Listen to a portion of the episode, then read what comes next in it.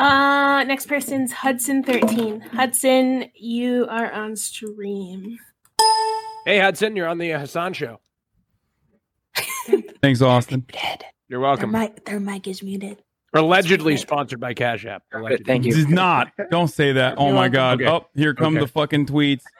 Here come the Reddit threads, dude. Oh, shit.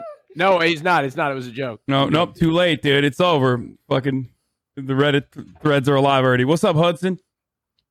Hi. I've been watching you for about the last 9 months or so. We've got a few things in. We're both dumb leftists. So himbos, if I may. I was diagnosed with ADHD as an adult, so I've been working with that the last couple years, and I've been dealing with issues with alcohol as an adult too. And I got my second DUI actually this March after I lost my job that I had for 5 years. So I graduated college thanks to my family, keeping me afloat, and I've been sober again for the last 9 months or so. But congratulations. Yep. Thank you. But that added a lot to an already, not great year. So I think my main thing is how do I just forgive myself for knowing that I kind of, knowing full well what I did could have been much worse. And it continues to have such a huge impact on the people around me. I don't know if anyone else wants to jump on this, but I have personal experience. In the matter, but Will, let me talk about it real quick, and then go for it. Yeah, go for it. As far as what has happened, there's absolutely no use relitigating it in your mind and contemplating what the worst possible scenarios might have been. You got very lucky. You got lucky twice, so you're incredibly lucky. You should never fuck up like that ever again. So understand the severity of it. But I'm glad that you're recovering. I'm glad that you're not drinking. You're sober for 9 months, as you said.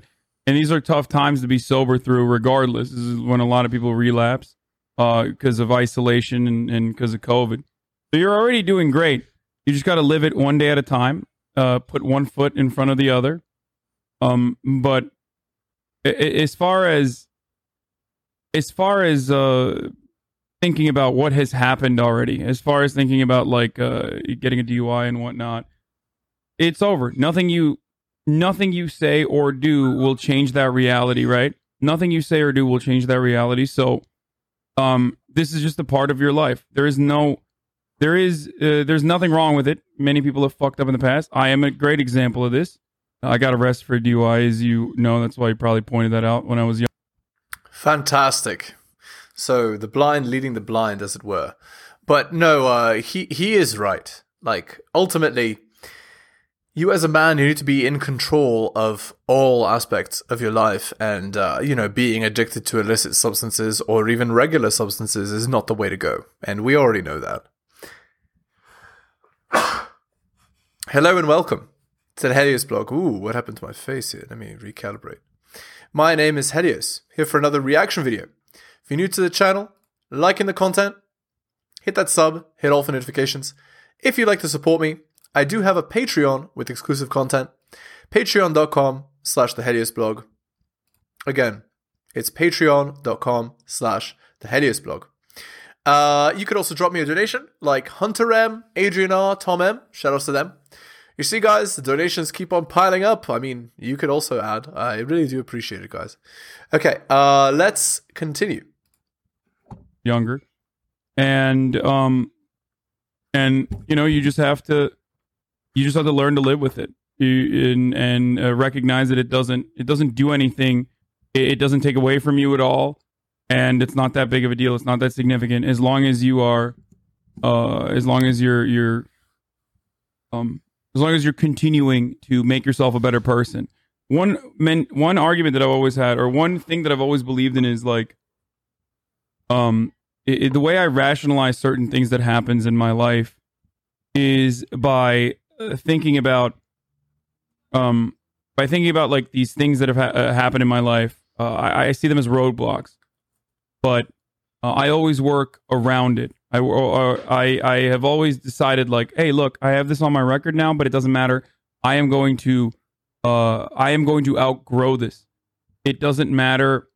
It doesn't matter that I have this. Like, I want to become undeniable. That, like, someone might not, someone will never be able to use this against me because of how hard I work. I will outwork my my setbacks. I see. That's a noble idea. It's a noble thought, which is to be undeniable, right? To be so good they can't ignore you. Actually, that's commendable, Hassan, that he that he believes that, and yeah, that's solid. Again, of course, prevention is the best cure. But if you wind up in such a situation, there is nothing you can do, right? There is only move forward, right? There is no turning back, as it were. And that's the way I live with it. And I think you can do that as well. It's a learning experience, and you get stronger as a consequence of that, as long as you don't repeat the mistakes. Hey, Hudson. Mm-hmm. I'm picking up that you got a lot of guilt going on. And I'm perceiving that a lot of guilt is aimed towards your family and the sacrifices and the kind of inconvenience that they incurred because of your behavior. Am I correct? Yeah. Yeah. Okay, bud. So first thing I'm going to say is you asked us an impossible question off the bat. How do I forgive myself? We can't tell you how to find self-forgiveness, right? That's literally a question that you have to ask yourself. What is going to allow you to find closure or peace or solace in the fact that you made mistakes? But one thing I would remind you is that your family is your family. Feeling that guilt, it might be counterproductive, right? Because your family made those sacrifices because they want to see you succeed. They want to see you do well, right? And so the mere fact that you're feeling anguish over it is counterproductive, because your family wants you to move forward. The mere fact that you're letting it inhibit your growth is standing in direct opposition to the fact that they put in so much effort to make you succeed. Actually, I'm inclined to agree with this as well. Now, sadly, that doesn't erase the feelings, right? But it's true. You can use your logic to override those feelings, right? With that idea that the feelings don't do anything to help me move forward. I need to physically take action in order to move forward, and that's the way to go, I think. If you want to fix something in your life that you believe is broken, the first step is admitting there's something wrong, and then there's making a plan and doing the actual actions that are required in order to execute that plan. Of improvement. If you're not doing anything and you're just sad about it, then you're not really improving anything, really. So I think when we talk about alcoholism or anyism, a big part of that, not all of it, not every case, is control. And right now we live in an era where control is very difficult to come by. We live in a time that we are at the victim of so many outside influences. So whenever you can find small amounts of control in your life, like Hassan is a great example. Hassan lives a very regimented life, like his workout, his diet. A lot of the things that he does are so that he can visit that control in his day-to-day life, feel like he has control over his life, and then use that to motivate himself to do things. And the last thing I'll say is this. I've fucked up. Hassan has fucked up. I'm sure most of the Chads and Chadettes in this call have fucked up majorly in this point in their life. The difference is going to be whether you use it to grow stronger or whether you let that mistake define you. Don't do that. Use it to grow. Yeah. Yeah, if you allow yourself to be defined by your mistakes, then it's just the wrong attitude to have, because everyone makes mistakes, it's true. And the severity of the mistake is luckily not so severe that he can't recover. It's absolutely true. Now, there is, platitudes, right? Like, once you've hit rock bottom, you can't go any further than rock bottom. There's only up to go from there. But ultimately, success in life has to do with action. So feeling bad does nothing. Action is what does things. So action, it should be the recommendation. Okay. Let's read a bit from Rulo Tomasi's book, The Rational Male. This is the chapter called Average Frustrated Chump. In the community, there's a lot of want for better terms. One of the major obstacles in the average guy's path to unplugging from his conditioned interpretations of gender relations is really coming to terms with the terms we use. Somewhere on the net, I'm sure there's a glossary of the common acronyms used in the manosphere outlining the various shorthand. Some of these terms have gone mainstream, and I'm beginning to see even legitimate online journalists use LTR, which is long-term relationship, ONS, one-night stand. And it means there's a common perception that people already know what it means. The reason this is an obstacle for a lot of plugged-in guys is because it seems almost juvenile, like a treehouse club for preteen boys. For me to draw comparisons of an acculturated feminine social paradigm to the central plot of the Matrix movies, admittedly, it seems kind of silly. It's an apt comparison and useful allegory when you understand the concept behind it, but for a guy just coming to grasp it while being immersed in a feminine primary socialization, it doesn't click. And predictably, women invested in that same socialization see the terminology as a little more than little boys holed up in their treehouse, throwing rocks at the girls below. However, like any new developing science or other technology, there's always going to be a need to codify abstract concepts. We lack better terms, so forced to create new ones to represent new concepts. The AFC, average frustrated chump, was coined almost a decade ago with the mystery method.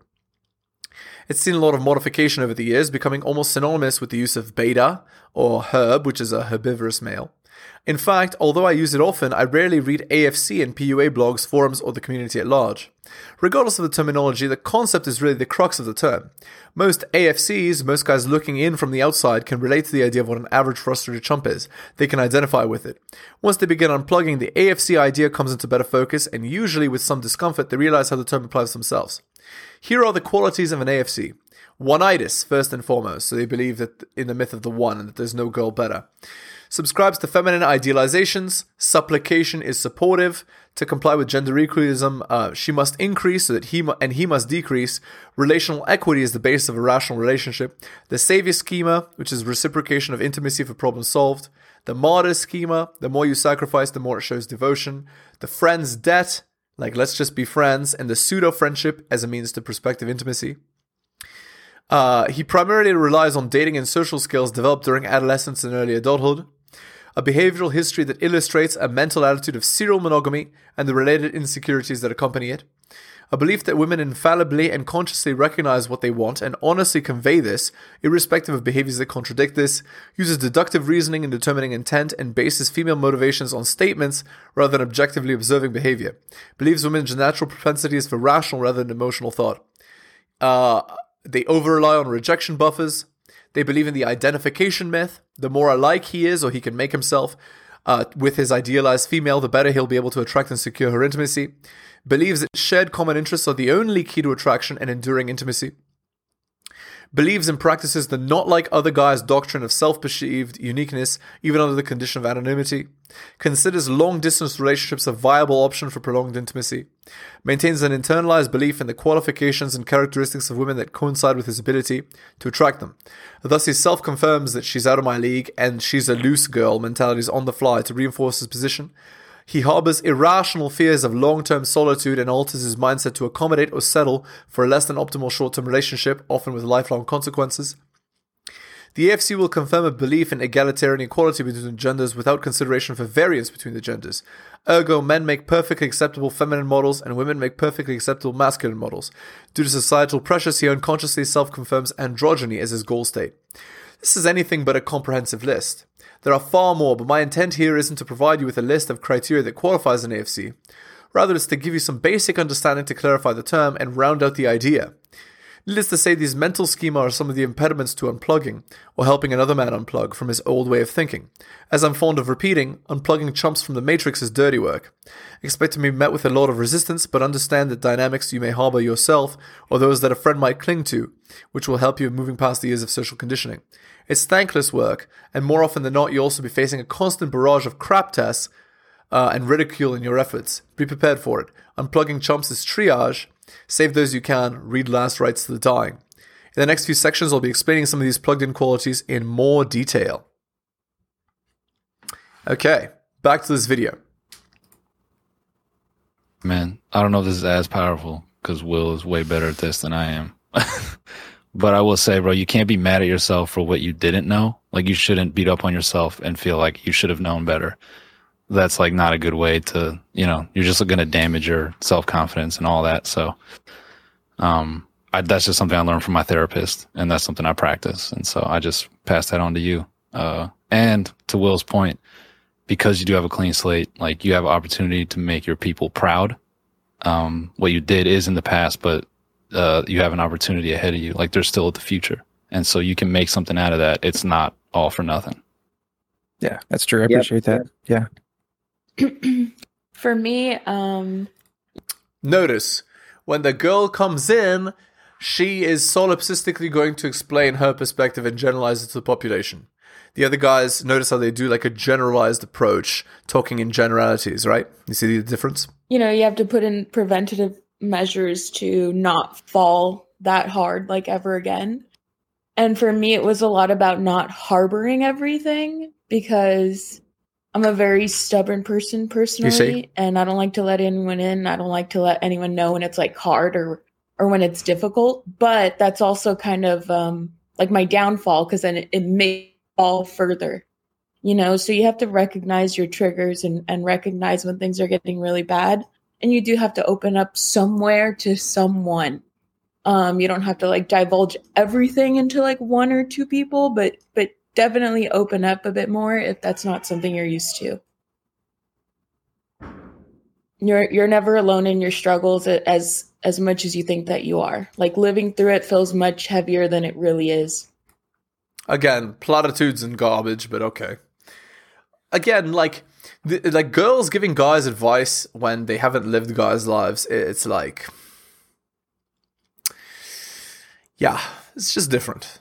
Like, I would recommend that you listen to an older man for advice as opposed to some random girl. Because what's going to happen is she's going to take her personal experiences and generalize them to the population and assume that that will help you. And it, like, 99% of the time won't.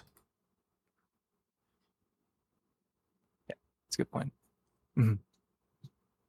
Great point. You have to have a good support system as well. That was definitely one thing that helped me tremendously in my time of need. Oh, sorry, I'm hiccuping because I ate a very spicy pepper. It was fucking killing me.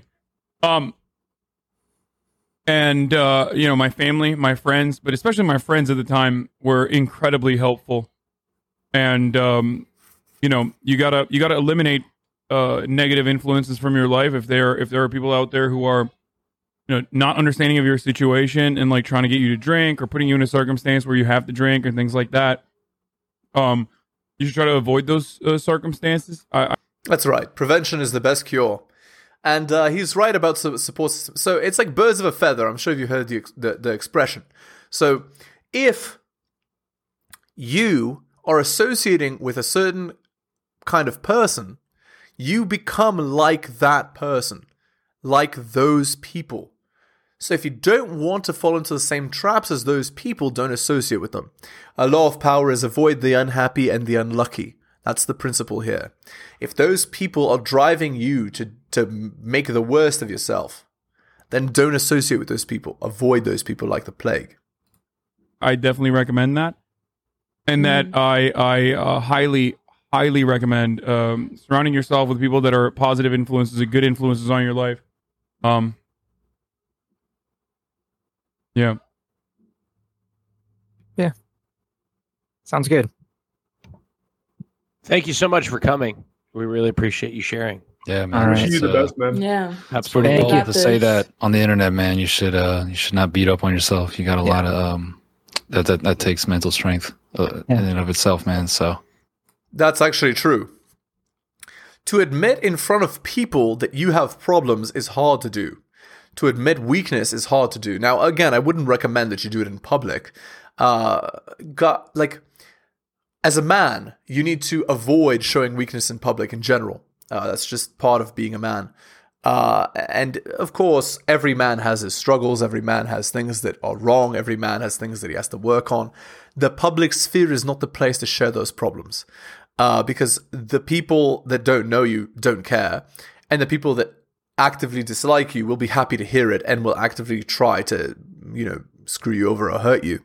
So you want to avoid that. You will confide these weaknesses and ask for advice from a small quantity of people that you know very well, that you trust, and that you know aren't going to, first of all, broadcast it, and second of all, aren't going to give you terrible advice that will hurt you further. These are important things to think about. You'll be all right. I believe in you. I appreciate it. Kind of them all to say. Oh, Austin, don't listen to Hassan. You looked great in those cigarette fit fucking whatever those were. Wait. He said I look like shit? No, you were there. Remember, I made fun of you for wearing the cigarette jeans? My clothes. Oh, thank you. I appreciate it. Yeah, no, I didn't say you look like shit in the fucking awesome photo shoot you did. You look awesome. I thought you were talking about my photo shoot with me and Mount Cobra. No, the photo shoot, you look hot as fuck. That's not what we're talking about. Oh, thank you, though. I really appreciate that. Thank you. Pants were kind of awful, though. Wait. I brought Alina here. Just want to let you know that. But hell yeah. Thank God. Wait. What was awful? Your fucking skinny jeans, but not entirely different. Dude, those are hot, dude. I wore those on Christmas Eve, dude. I rocked them. I got so many compliments. Okay, but now it's just a measuring contest, as it were. All right, let's go on to this Reddit post. Oh, baby, it's going to be a doozy. Here we go. This was posted one day ago on Relationship Advice. My husband, who's 33 and she's 29, found out his son wasn't his. Advice? I've been married to my husband for a year, together for 4. My husband was in a long-term relationship from high school to his early 20s. He has 2 children with this woman, ages 14 and 12. My husband had split with this woman because she was unfaithful to a new level. She'd bring different men home while he was deployed. Disaster. He never questioned his kids being his because he was unaware this was happening before his second child was born. A few weeks ago, my husband's ex was trying to skip our weekend with them. And my husband wouldn't stop bringing it up. And his ex dropped that. Stop caring about him so much. Guess what? He isn't even your son. My husband didn't believe her at first, but the anxiety was piling on him. He ended up getting a DNA test, and his 12-year-old was not his. Okay. Before I read the rest of this, let me explain why end count matters. Past behavior is the best indicator of future behavior. If she has lots of previous partners, then she's a bad bet for paternity. What will happen is you as a man will have a disgust response to a girl that has a very high end count, right? Men also have disgust response to women that cheat on them, right? And that's very often one of the reasons why men will break off a relationship, right? The most common is using illicit substances or being a criminal. And the third one is cheating. So she's much more likely to have a child with another man if she has high end count, and this is why men don't want to marry girls like that. This fear is expressed in this Reddit post very, very well. Okay. My husband doesn't love his son any less, and he still wants him every week. He raised the boy, he's his son. This phrase, right, that women say is a cultural construct.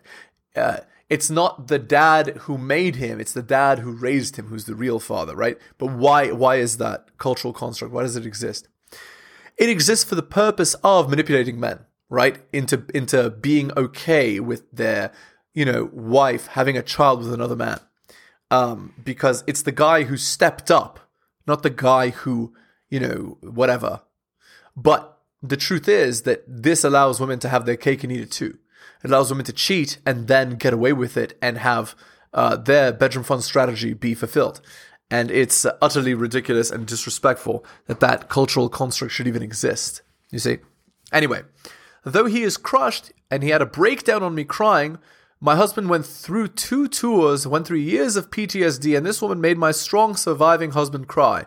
I'm so heartbroken for him, but I have so much rage towards her. He's trying to decide if he should tell his son or no, but he doesn't want his son to think his father thinks less of him.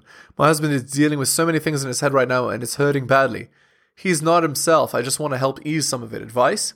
By the way, when a girl admits that her husband was crying, what is she doing? She's signaling to everybody who's reading that her husband is weak, right? Even this story, where he finds out that his son wasn't his, that is also an admittance of weakness. She is broadcasting his inability to have his own children to a wide audience. It's actually a way to destroy his reputation. But it's under the guise of her wanting to help him. It's disrespectful. Okay, anyway, let's look at the top comment. 1.3K. If she's that cavalier about using the truth of the kid's paternity to hurt your husband, she may tell the kid to try and alienate him. It'd be good for your husband to talk with the guy and reassure him that it'll always be his son regardless of any differences in their DNA. If his ex-wife continues to deny him visitation or custody in any way, you may have to get a lawyer involved. She's obviously cruel and manipulative. Obviously, that's the comment. The next one. The ex sounds cruel and manipulative to have treated your husband this way and say something so incredibly evil to him. If the son doesn't know already, he will, and your husband must act to present his own message to his son, so son doesn't only have the likely twisted message from his mom to digest. He should also see a family law attorney immediately, regardless of his ex's actions. He's been the child's parent for more than a decade, and he needs to know how to protect his rights. If the ex starts to use this paternity test to cause problems, you need to be armed with information and be an advocate immediately. Yeah, and somebody else says, this is putting it lightly, she's worse than just cruel. She's sadistic with zero self-control. She's a garbage human being. Well, you got to be careful who you choose to have children with, right? All right, we're going to end the video there. Again, if you're new to the channel, liking the content, hit that sub, hit all for notifications. If you'd like to support me, you can go to my Patreon and subscribe. It's patreon.com/theheliosblog. Again, patreon.com/theheliosblog. You can also drop me a donation like Hunter M, Adrian R, or Tom M. Shoutouts to them. Thank you so much, guys, for listening to my video, especially if you listen to the end. I really do appreciate it. You guys are wonderful. Take care of yourselves, and I will see you next time.